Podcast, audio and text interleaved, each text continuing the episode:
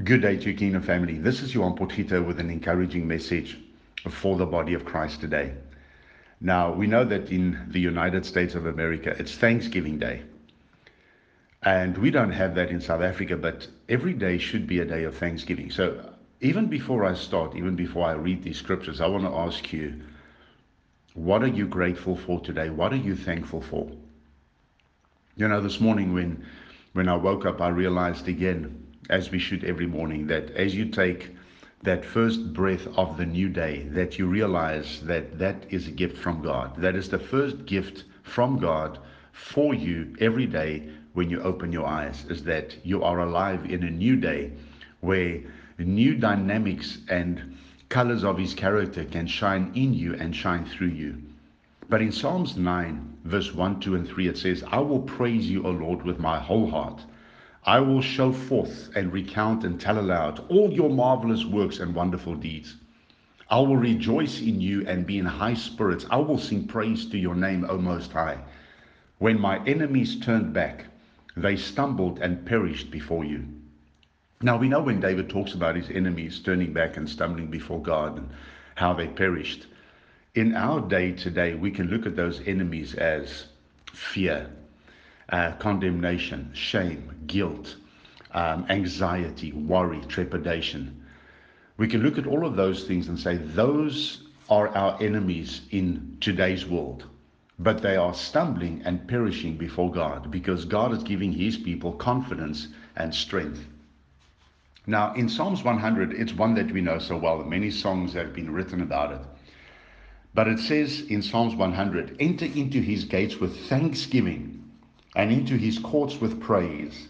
Be thankful to him and bless his name. For the Lord is good, his mercy is everlasting, and his truth endures to all generations. But what I did is I looked up those four words in the Hebrew. So where it says, enter into his gates with thanksgiving, that is the word todah. And into his courts with praise, that's tehillah. Be thankful to him, that's yada and bless his name, that is Barak. But why do we do those things? Those four things, those four expressions of praise and worship. Why do we do that? Because it says in verse 5 For the Lord is good, his mercy is everlasting, and his truth endures to all generations. You see, the order here is in the Hebrew we enter with thanksgiving. That is why it's so important anytime that you pray, before you pray and ask God for anything, please first say thank you for something in your life. Even if it's a small thing, first say thank you before you ask. I've said to people before you ask God for a new pair of shoes, thank Him for feet that you have to put those shoes on. So it's important that we always walk around with an attitude of gratitude, an attitude of thanksgiving and, and gratefulness. So that's how you start. You enter into the gates. That's where you always come to first. In any case, when you visit somebody, you come to the gate first. Then you enter in with thanksgiving. Then you come into the courts of the Lord, and that's where you give praise, which is tehillah. Then you are thankful to Him because now you are in His courts and you see Him, so to speak and then you bless his name. Now, the Hebrew is so specific in the order of these words. Now, the first one that is thanksgiving, enter into his courts with thanksgiving, is the word todah. It means to express visible thanks or adoration to God by extending the hands to God in adoration through audible confessions of thanksgiving. So at the gates already, even before you enter the courts, you are in a place where there's expressive, visible thanksgiving by raising your hands to Him. But then you come into the you come into the place where the courts are, and that's Tehillah. This is glory and praise to God. This is actually the, the, the Hebrew word means high praise.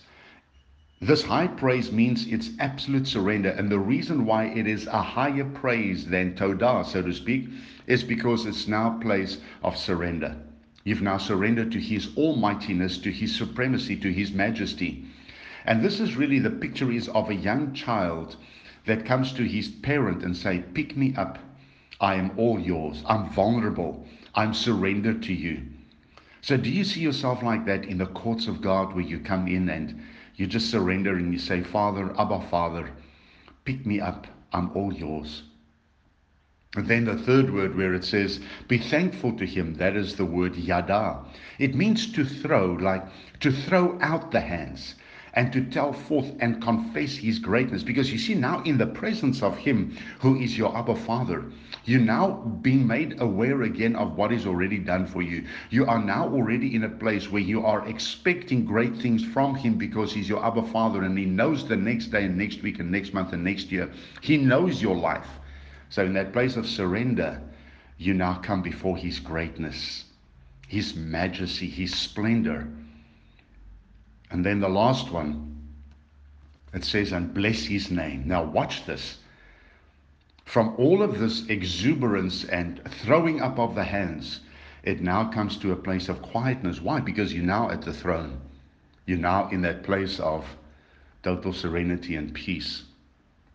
Barak is to bless, to bow and kneel before him.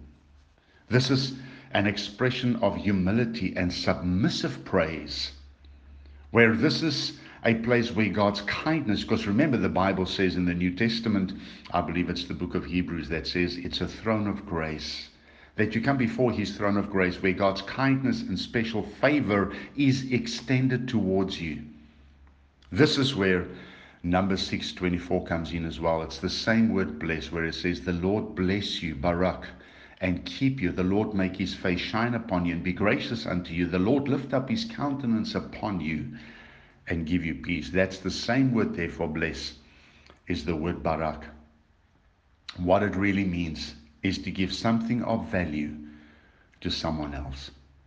So this is where there's that divine exchange. You give to the Father who you are and he, in turn, in the divine exchange, comes in in who he is on the inside of you. And you walk out of the courts again with thanksgiving. The Lord bless you on this day, and may you today find that place of total thanksgiving and gratefulness for what God has done in your life. Amen. God bless you.